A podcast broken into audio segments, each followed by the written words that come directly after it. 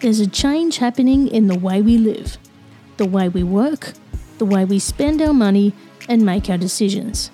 We are evolving to be more conscious in our actions in a way that serves the world and makes it a better place. Welcome to the Ethical Evolution. The Ethical Evolution podcast is brought to you by the Ethical Change Agency. I'm Bindi, CEO and founder, and I am honoured to bring you the stories of those who create change through paying it forward and giving back. Ethical business owners and holistic healers who are determined to create collective change in the world. Once we have a change in consciousness, and through collective change, we can become one.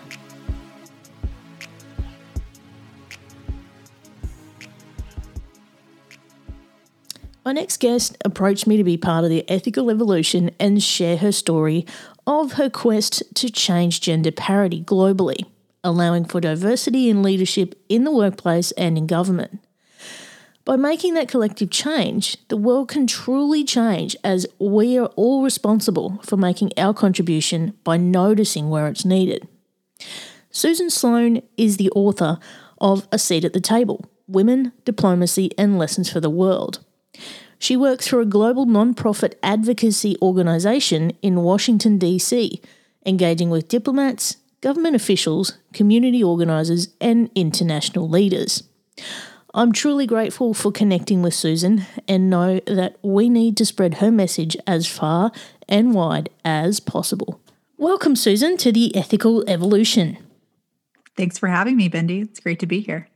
Now, uh, we were just chatting um, off air, and uh, you're com- you're normally based in uh, Washington D.C., but you're coming to us uh, from Atlanta, Georgia, uh, today. Um, can you tell us um, about your background and what you do? Sure. Well, I, I work in Washington, D.C. I've been there since 2012.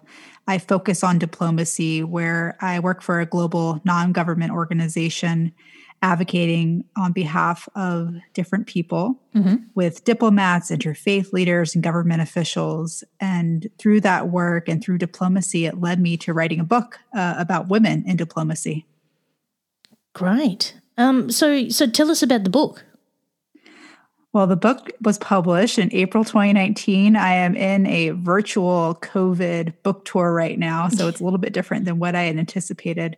But the book is called A Seat at the Table Women, Diplomacy, and Lessons for the World.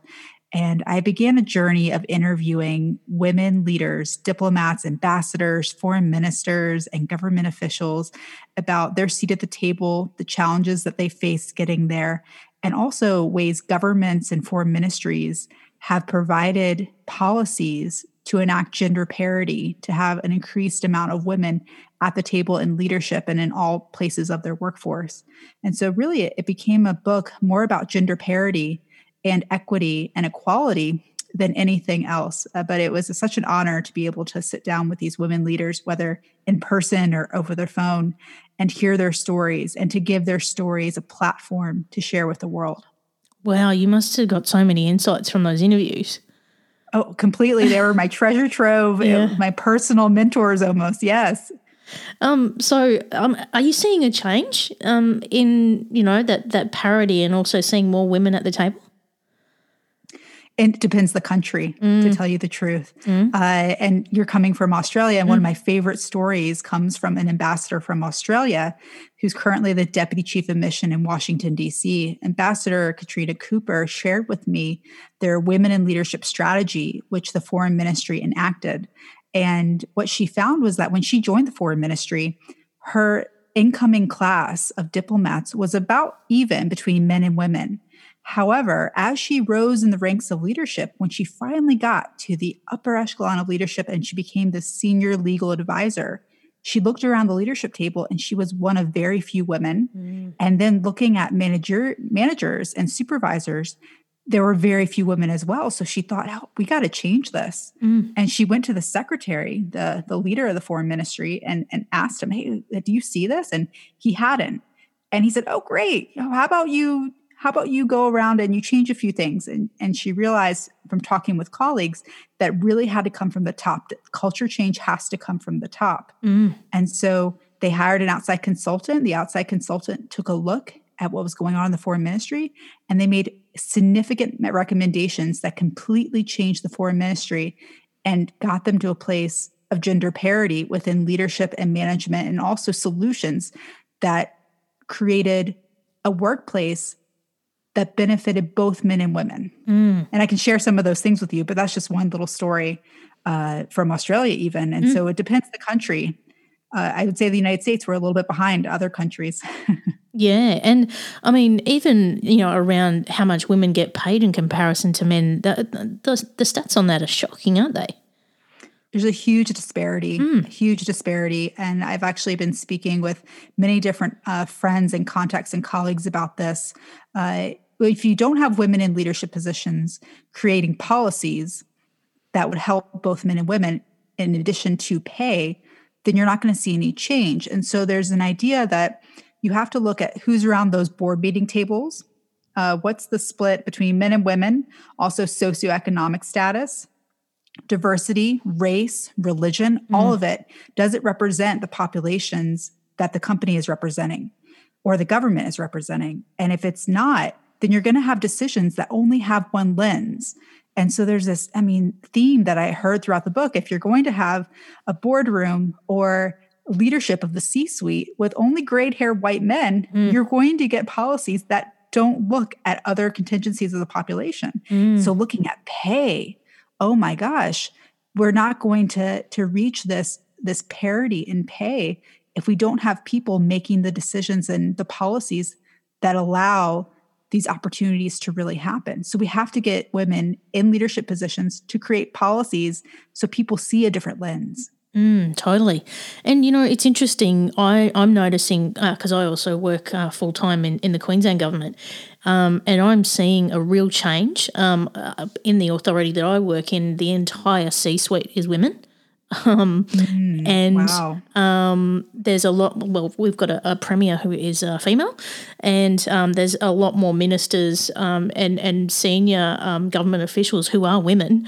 Um, also, um, you know, from that that ethnicity um, and equality, um, we're seeing a lot more awareness around that now, particularly around the Black Lives Matter movement. Um, there's mm-hmm. that people's attitudes have changed, um, and even in the way we market things now, we we we change our perspective of you know the images we use.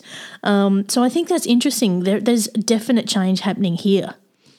That's interesting. You you mentioned the images, mm. and that's something from the story from Australia that I learned. Mm. In part of their strategy, they looked at the government building, at the artwork that was displayed, and the conference room names. And what they found was that all the conference rooms were named after men or mm. flowers. Yep.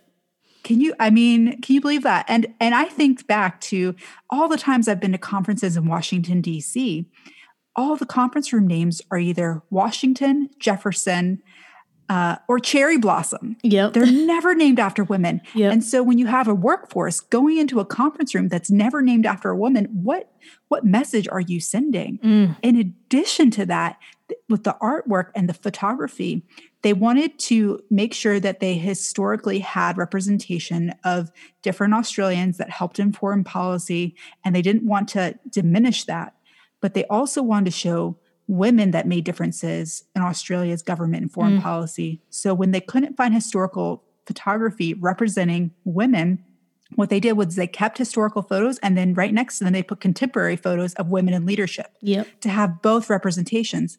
And while many people may think, oh, that's such a little thing, an image is such a little thing, However, mm. it's not a little thing. When you have people walking through your doors, they have to be able to see themselves there. Yeah. They have to be able to see themselves there.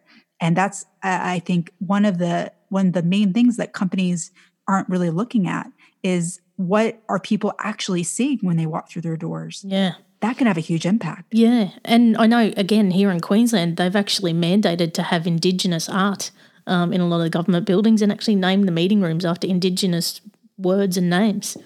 So so important. Yeah, so important. Yeah, so that is a big change. Um, now, um, if you were to put it in a nutshell, what would you say your mission is? Right now, my mission is to educate and advocate for gender parity throughout all levels of society and the workforce. I believe that if we have a more of an equal mix of both men and women, or however anyone identifies around the table, we will create better solutions for the world. We see issues through a different lens, each of us, and our backgrounds are so different, and the way we solve problems are so different. And that's why we need this diversity of thought. Mm. And if we don't have diversity of thought, we're not going to be able to tackle this next era of issues and challenges we're facing. I mean, look, we have huge issues of terrorism, mm. migration, mm. uh, technology, and now pandemics. Mm. And if you look at countries who are are doing better, are faring better than other countries, they have a mixture of both men and women in leadership around the table confronting these issues. Mm. If you look at countries, and data is proving this right now, if you look at the countries that only have the male gender around the table confronting these issues, their countries are not doing well in the pandemic. They have mm. higher death rates and they have higher coronavirus cases. Wow. That's that's mind blowing, and you know, I I was a bit blown away um, just just on that. Um, one of the few countries that has not really been touched by the the pandemic is Thailand. Um, mm-hmm. They've they've had I think one death. That's it. it's been it's incredible. amazing. Yeah, it's amazing. I'm curious their reporting. I will say that different countries, the different reporting measures. Oh yeah.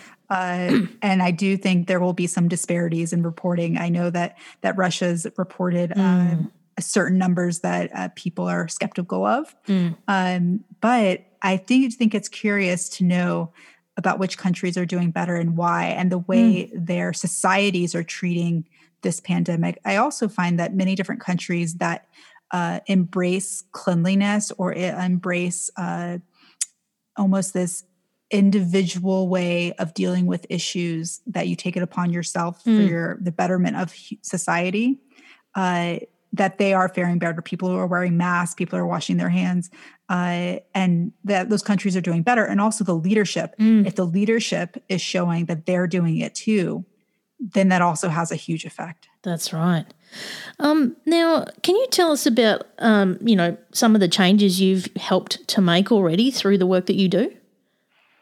Yeah, well, so my work and my day job is a little bit different than the book work that I've done. Okay. And in my day job, I'm working in advocacy and diplomacy on particular issues uh, that are very, very different than what I do with the book. Yep. So with the book, I've really been able to look at these issues of gender equity and equality and parity through storytelling. And it's become not only a passion of mine, but almost this resolve inside of me that spreading these stories and sharing these messages, I believe the more people that listen to them and hear them, that they'll be able to change their own culture of where they work and where they live. Mm. And previously, I, I, worked in a position where I was focused on Holocaust education, mm. and I was taking groups of different leaders to Poland, to the Czech Republic, to Hungary, and then to Israel.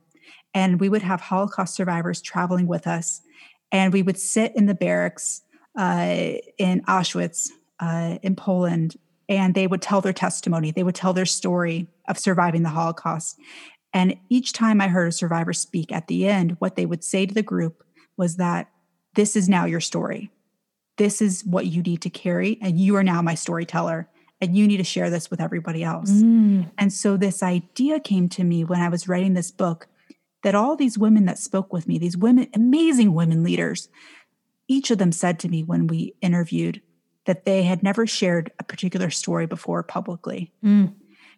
And that touched me. And I realized I have an obligation to share these stories because then they become other people's stories and then other people can start making changes and it's a ripple effect right yeah i can't do it alone and so really to reach gender parity it takes each of us both men and women making these small changes and over time it's going to have a huge effect on society mm. Yeah, and I guess that's that's the great alignment that we have is that um, you know this podcast is all about sharing those stories and and and you know spreading that collective change. So, um, yeah, absolutely, completely, 100% on board with you there.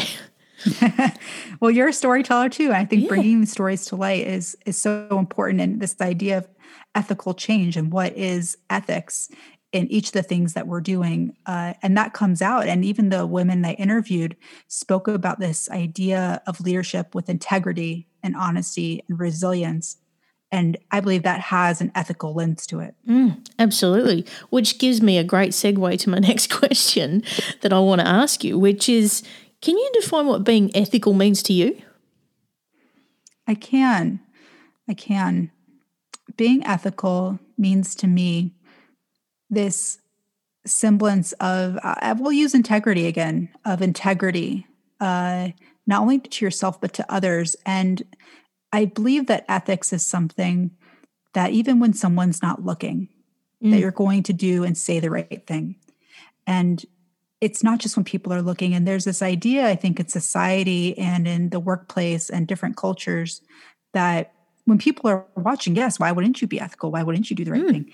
It's when people aren't watching. That's it. Are you going to do the right thing? Mm. And that should be something that's in each of us. And and most people, uh, you know, they find out that when no one's looking, they have this moral decision to make, mm. and no one will know what they decide. And that's the power inside of you to make that ethical choice. And I think each of us hopefully rises to the occasion of that. Uh, and I, I, in the news, you know, we've seen so many people not right, and and the different leaders of Enron and then the Madoffs of the world, and and people make you know really unethical decisions mm. on a grand scale that affects so many people, mm. and and we look at that and say, how could they do that? And it's this idea, I think, if you make one little decision that's not ethical, that's unethical, then you can make so many other little decisions and then keep adding up. Mm. So when a big decision comes, and you make it and it's unethical, that's how you did it. You started off chipping away at your own morality. And so I think for myself and for each of us, we play a part every day in making ethical choices, whether someone's looking or not. Oh, I love that chipping away at your uh, morality. I love that. Um, you know, and it, it is. It's it's forming a habit as well, isn't it? Like um, being conscious of those choices that you make. Um, Mindfulness, yeah. right? Exactly. Yeah, and it is a habit. So you know it, it's it's a, again like an exercise that you you practice and um, it just becomes part of, of who you are. Um, wow. Really love that. Um, so i'm interested to know what your future plans are. You you were saying you're uh, recording uh, an audio book and, and doing your pandemic uh, book tour at the moment. Um, what what else have you got um, ahead for you well, so right now I've been working on getting the book and the message out there, uh, whether it be on podcasts, writing pieces for different uh, journals and magazines, and also speaking with different organizations. I'm still working full time mm-hmm. in the mm-hmm. pandemic remotely right now, which many of us are. Yeah. And I'm with my family as well. And I, I haven't lived with my family in years with my parents who mm. are, um, I would say of a different generation. And it's, it's been so special to spend time with them. And so I don't know what the future holds right now. I wish that I had a crystal ball to say, mm. you know mm. what, I'll be writing another book yeah. in a year. But right now, the world is so uncertain, and I have to sit in that uncertainness. And I think many of us are feeling that way right now with the uncertainty. And so all I can do is keep trying every day, wake up, do my job, get the book message out there when I can, and and keep growing and and also stay sane. And so right now my goal is to stay sane because you know what? It is hard right now. And i think if i would say oh everything's great and i'm going to write a, new book really soon I, that would be lying. Um, and I, am not going to lie about that. Um, i would like to write more books in the future but i want to see how this first one does and to get the message out there. Uh, and i do have other ideas of, of books in the future but this story of gender parity was so important to me that I think it's going to take my focus uh, for a while to really get this book to be with people and the message to resonate because I hope governments and private sector companies read it because there's solutions that they could enact. And I think that we'd be in much better place with everything going on in the world if we start enacting these major solutions. Yeah, well, it, it it has to start at the top, like you said. Hey, um, and yeah, thank you for being so honest on that because I was expecting you to say, "Oh, I've got another book in the works." um, but um, yeah, you know, I guess uh, at a time like this, particularly in America, you guys, um, it's hard for you to see beyond the beyond the now right now, um, given what's happening there. But um, yeah, I I hope uh, things do lift for you soon because wow, I think the stories that you've you've got to um, share are huge, and um, I hope that you reach the people that you need to. Um, now, um, if people want to find out more about um, your book uh, and and what you do, uh, where can they go? Sure, they can go to susansloan.com, S U S A N S L O A N.com. My book is on Amazon. It's also at Barnes and Noble and the audiobook will be available hopefully early fall in addition to the hardcover copy but the paperback and the digital version are are ready uh, and i'm also on twitter at real susan sloan uh, i just started my twitter account uh, not too long ago so please follow me so you can share these amazing articles with you of of how to help your companies and your governments uh, and I'm sharing great resources on there too. Uh, I've realized that in the digital age, you have to be on multiple platforms, mm. as you know, Bindi. Yep. Uh, so it's really important. But I, there is one thing I do want to share with each of you, just one little snippet mm. that uh, if we all look at percentages, and I know people don't like to think about uh, quotas, but I will say for targets, if you're trying to create culture change within your organization and ethical culture change, the split, the secret sauce is 40% men, 40% women, and 20% either. Mm. That 40 40 20 split, split will get you significant culture change within your organization. So your leadership should look like that, your board should look like that, your managers should look like that. And if you create that level of gender parity within your organization, your organization will be more profitable and your workforce will be happier because people are going to come up with better solutions because more diversity of lenses will be in the room to create them. Mm. And um, we'll have a chat off, offline, um, but I, am just thinking of a few people I can connect you with um, that are really going to help you get that message out there um, that are actually in the States as well. Um, and, um, you know, a, theme that I've spoken with them on is, you know, again, if we take away the layers here and we actually um, look at an organization and look at the people, not their outcomes or their tasks or whatever it is, that's where we get real success. So mm-hmm. I think, um, yeah, I think there's some collaborations I can hook up for you there. Oh, that'd be great. Mm. Yeah, I mean, one thing, one ambassador, the ambassador of Finland, told me, she said, Susan, the best leadership lesson I've learned is listening. Mm. It is listening to others and then being able to take their ideas and make them happen. And mm. that's what creates success. And you have to see people and you have to hear them. That's it. And I think each of us need to do that. And and so just as you mentioned, it's about those human connections. It's seeing people individually. It's empowering individuals. And the women that I spoke with for this book each shared that uh, of that empowerment and encouraging others, and how that they were encouraged and they were empowered uh, early on in their career, which allowed them to rise in the ranks of leadership. And so there, there's multiple things we can do in, in, all of our sectors, no matter what we're doing, mm. to empower others and encourage others to see them and to listen and then to hear them. Yeah, because I mean, we all know and and have worked in organisations where you you've become a number or or a deliverable and not an actual human. And I think um, the moment you connect with people as humans, that's where the magic source is. Completely, a hundred percent, a hundred percent. At the end of the day, we're each a human. Yeah. That's what it comes down to. And and we have human needs like anyone else. And workplaces that are recognizing that and seeing that are doing much better mm. with how their workforce uh, is able to thrive, right? Even in this pandemic of how people are leading, are they seeing people as numbers to cut? Or are they trying to help their employees make sure their mental health is stable, mm. make sure they have a paycheck, but making sure that they're okay? And and we're seeing now companies that are are leading and companies that are not and leadership plays a huge part in that of of making sure employees feel valued and also that they're an individual within the collective being of the organization so true and i think the other thing as well is is understanding that as as that human when they come to the office or connect uh, remotely, they got a whole world outside of that that they bring with them. Yes. And yes. we've got to understand that. Oh, absolutely. Every leader I spoke with for this book mentioned that that what made them strong as a leader is that they're able to have their personal life, whether it be with a family, a spouse, mm-hmm. children, mm. or their their family from back home, friends, and also their professional life. And it made them strong to have both. And we need to recognize that. And employees that work for employers that have that balance, that work life balance. Oh my gosh, it's so impactful. It's so impactful. And I actually, there I mentioned this in the prologue of the book that Gen Z is more interested in work life balance mm. than any other thing when they're looking at a company. So, benefits, uh, resources, salary, none of that matters to them. Their number one priority is work life balance. And so, we need to think about that and listen to that. Oh, yeah. And do something about that.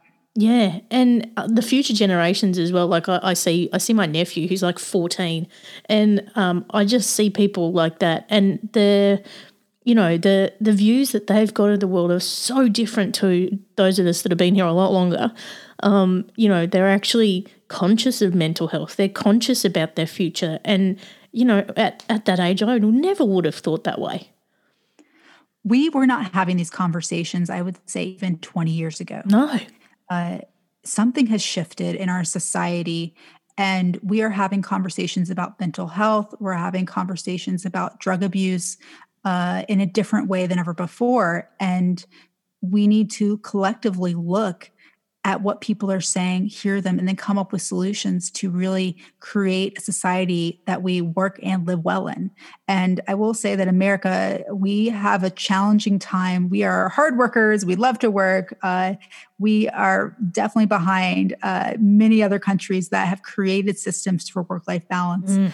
And that's something that we can learn from. Uh, I do think in a, a, capitalist country where many things are financially driven, uh, we come with a different mindset. Mm. But what was it? I think it was in Time magazine. Don't quote me on this, but a few years ago, there was a study about happiness and what it said. And maybe inflation changes this. However, at the time I read the article, it said if you make uh, $75,000, this is US dollars, mm-hmm. uh, that's the level of happiness. Increasing that amount of money does not increase your happiness. Wow. And that's something really fascinating that financially, well, how much money you make, once you get to a certain level, no extra amount of money is actually going to increase your happiness. Mm.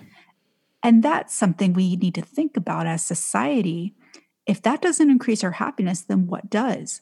And what we're finding, it's really these human connections, which I find really fascinating, especially in a time of pandemic when you mm. can't have so many human connections that many people are suffering with depression and loneliness mm. and sadness because we're not able to see people face to face as much as we used to mm. and have those intimate connections. And so, really, what is life made up of? It's made up of relationships. It's all about relationships. And I think our workforce is going to change. I think our own personal friendships are going to change mm. from this. And we are going to have a time where we say, was it before the pandemic or after the pandemic, right? Yeah, so I, I call it BC before COVID. Yeah. That's so great. I love it. Um, yeah, like wow, I can so agree with you on that. And um, you know, like I look at um, oh, it's funny. I was actually watching Billions last night. You know the the TV yes, show. Billions. I love that show. Yes. I was watching that last night, and he he'd reached the the point of you know getting ten billion dollars, and he wasn't right. happy. He realized he wasn't happy. He did all the things he thought he was meant to do, and he wasn't happy. Spoiler alert, sure. guys, if you haven't watched it.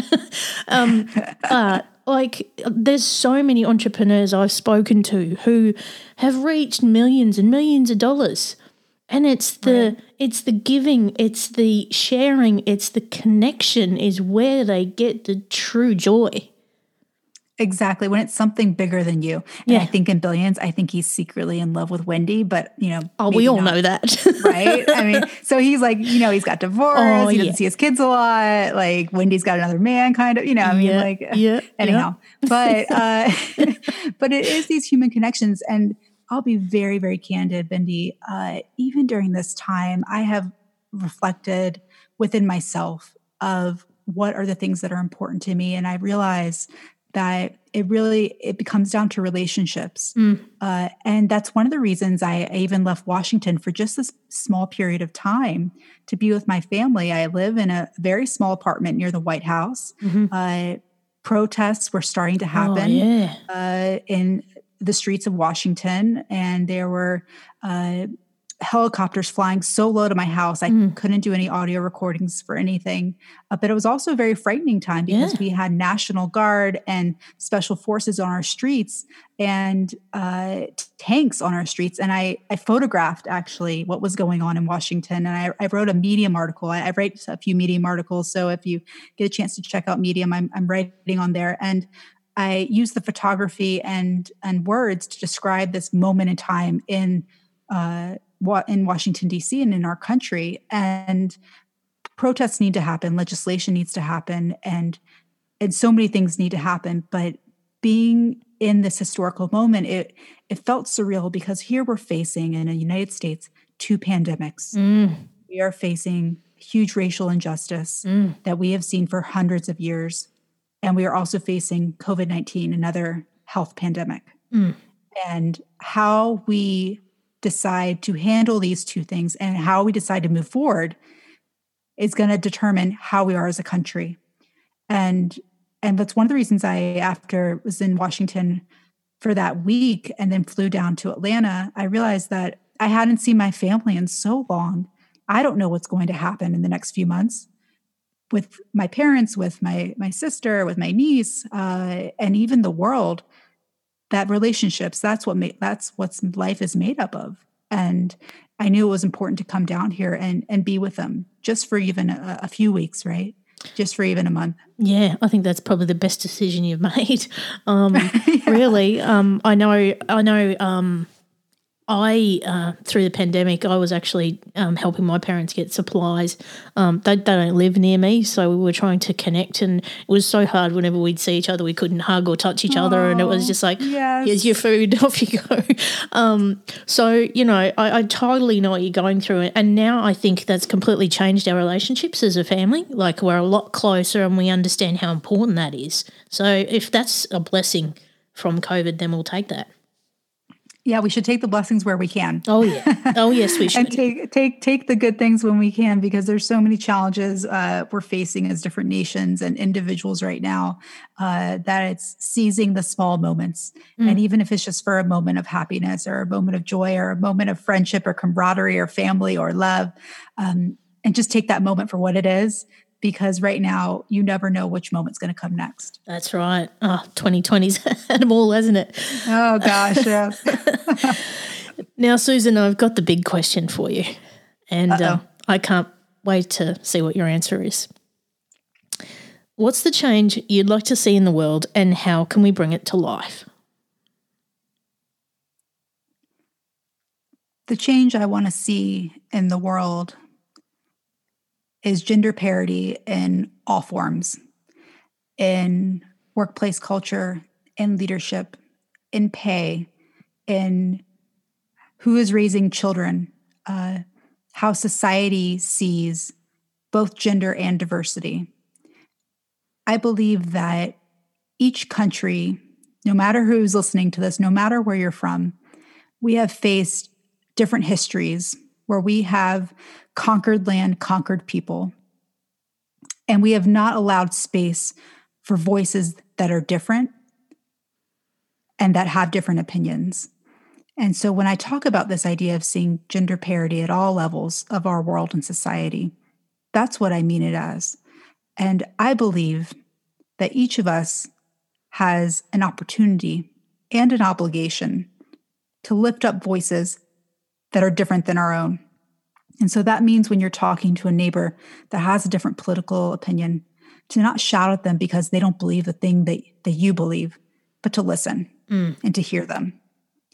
You're not going to probably change their opinion, but you can listen and hear them. And maybe by giving them that grace, they will listen and hear you. Mm.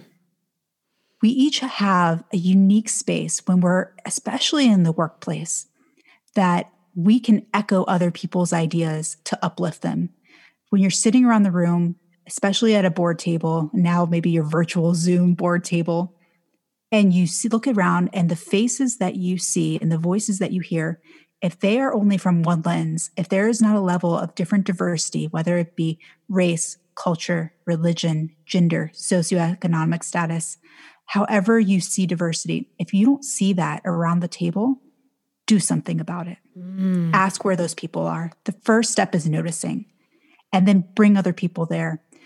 Now is not the time for sharp elbows to elbow other people out. Now is the time to embrace people, to take your elbows in and allow them space to get in there. Six feet apart, social distance. I mean, don't get too close, but uh, now is the time. And that's what I, the change that I want to see. And I'm going to do whatever I can do, whether it's sharing different people's ideas on LinkedIn that are voices that are different than mine, listening to different people that have different political, social, cultural ideas than I do, hearing them, sharing resources with friends and family so they see through different lenses and not just their own. And each of us can do that. Each of us can have these difficult conversations. And now is the time to do it. There's no better time but today. Oh, amen. that was incredible. Um, I especially love uh, your bit about um, listening to someone else's opinion, even if you don't agree with it, um, particularly in a political view. Um, I think, um, you know, we're all um, too quick to jump on others when we don't have the same beliefs.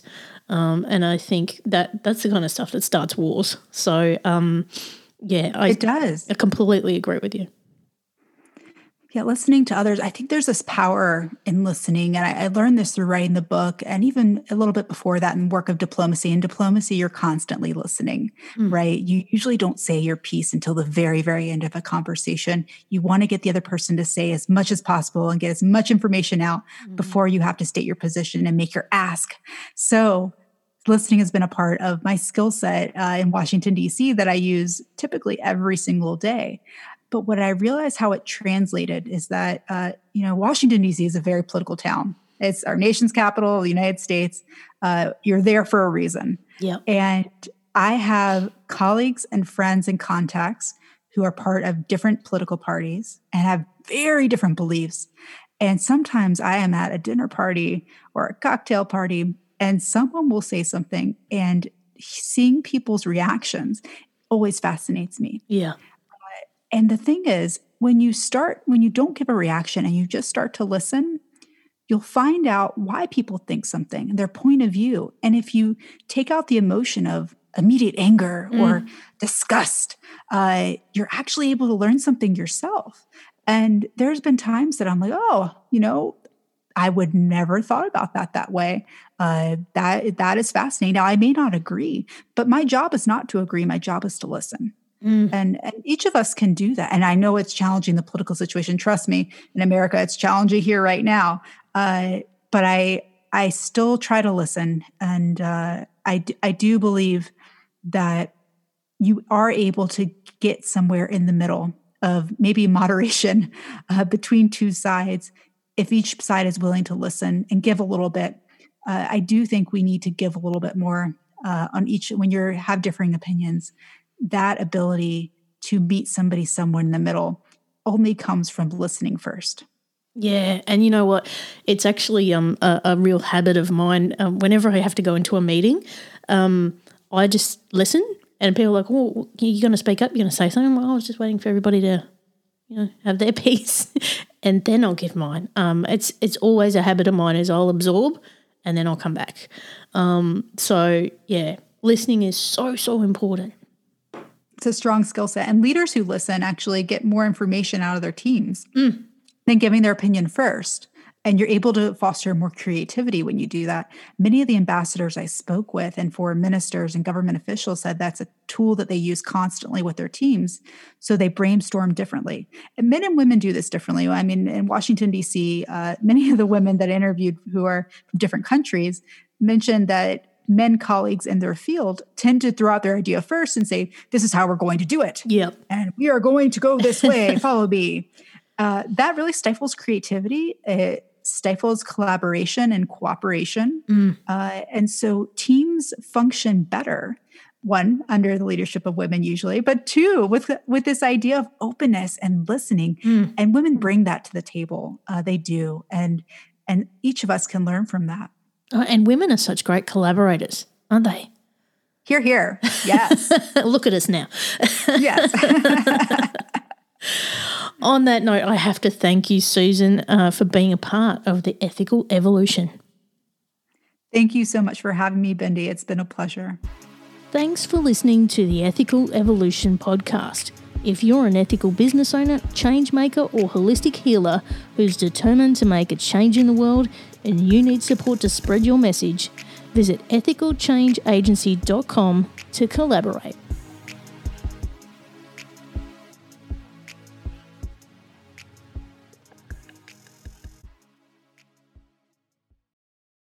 Miles, are you ready to record our promo for season two of the Wanna Bet podcast? David, have you ever seen a grown man naked? Miles, we're not here to quote lines from Airplane. We're here to tell people that season two starts August 18th. But I like Airplane. I know you do, but Wanna Bet is a sports betting podcast. Each week we bet $1,000 on the NFL teams and games that we love. Well, that sounds like fun. It is fun. And last year you picked over 60% of your games correctly. How'd you do? We're not talking about that. We are telling people that they can find us every Friday so no more movie quotes. Roger, Roger. Electricast. Have you ever wondered what actually happens in Congress every day? Stay informed on Capitol Hill's daily happenings with a concise, factual summary of the Senate and House of Representatives activities from the previous session, free from bias, on the Congressional Record Daily Digest podcast. Subscribe on your favorite podcast platform and discover the process from the heart of U.S. politics. The Congressional Record Daily Digest, an Electricast production. Electricast. Electricast.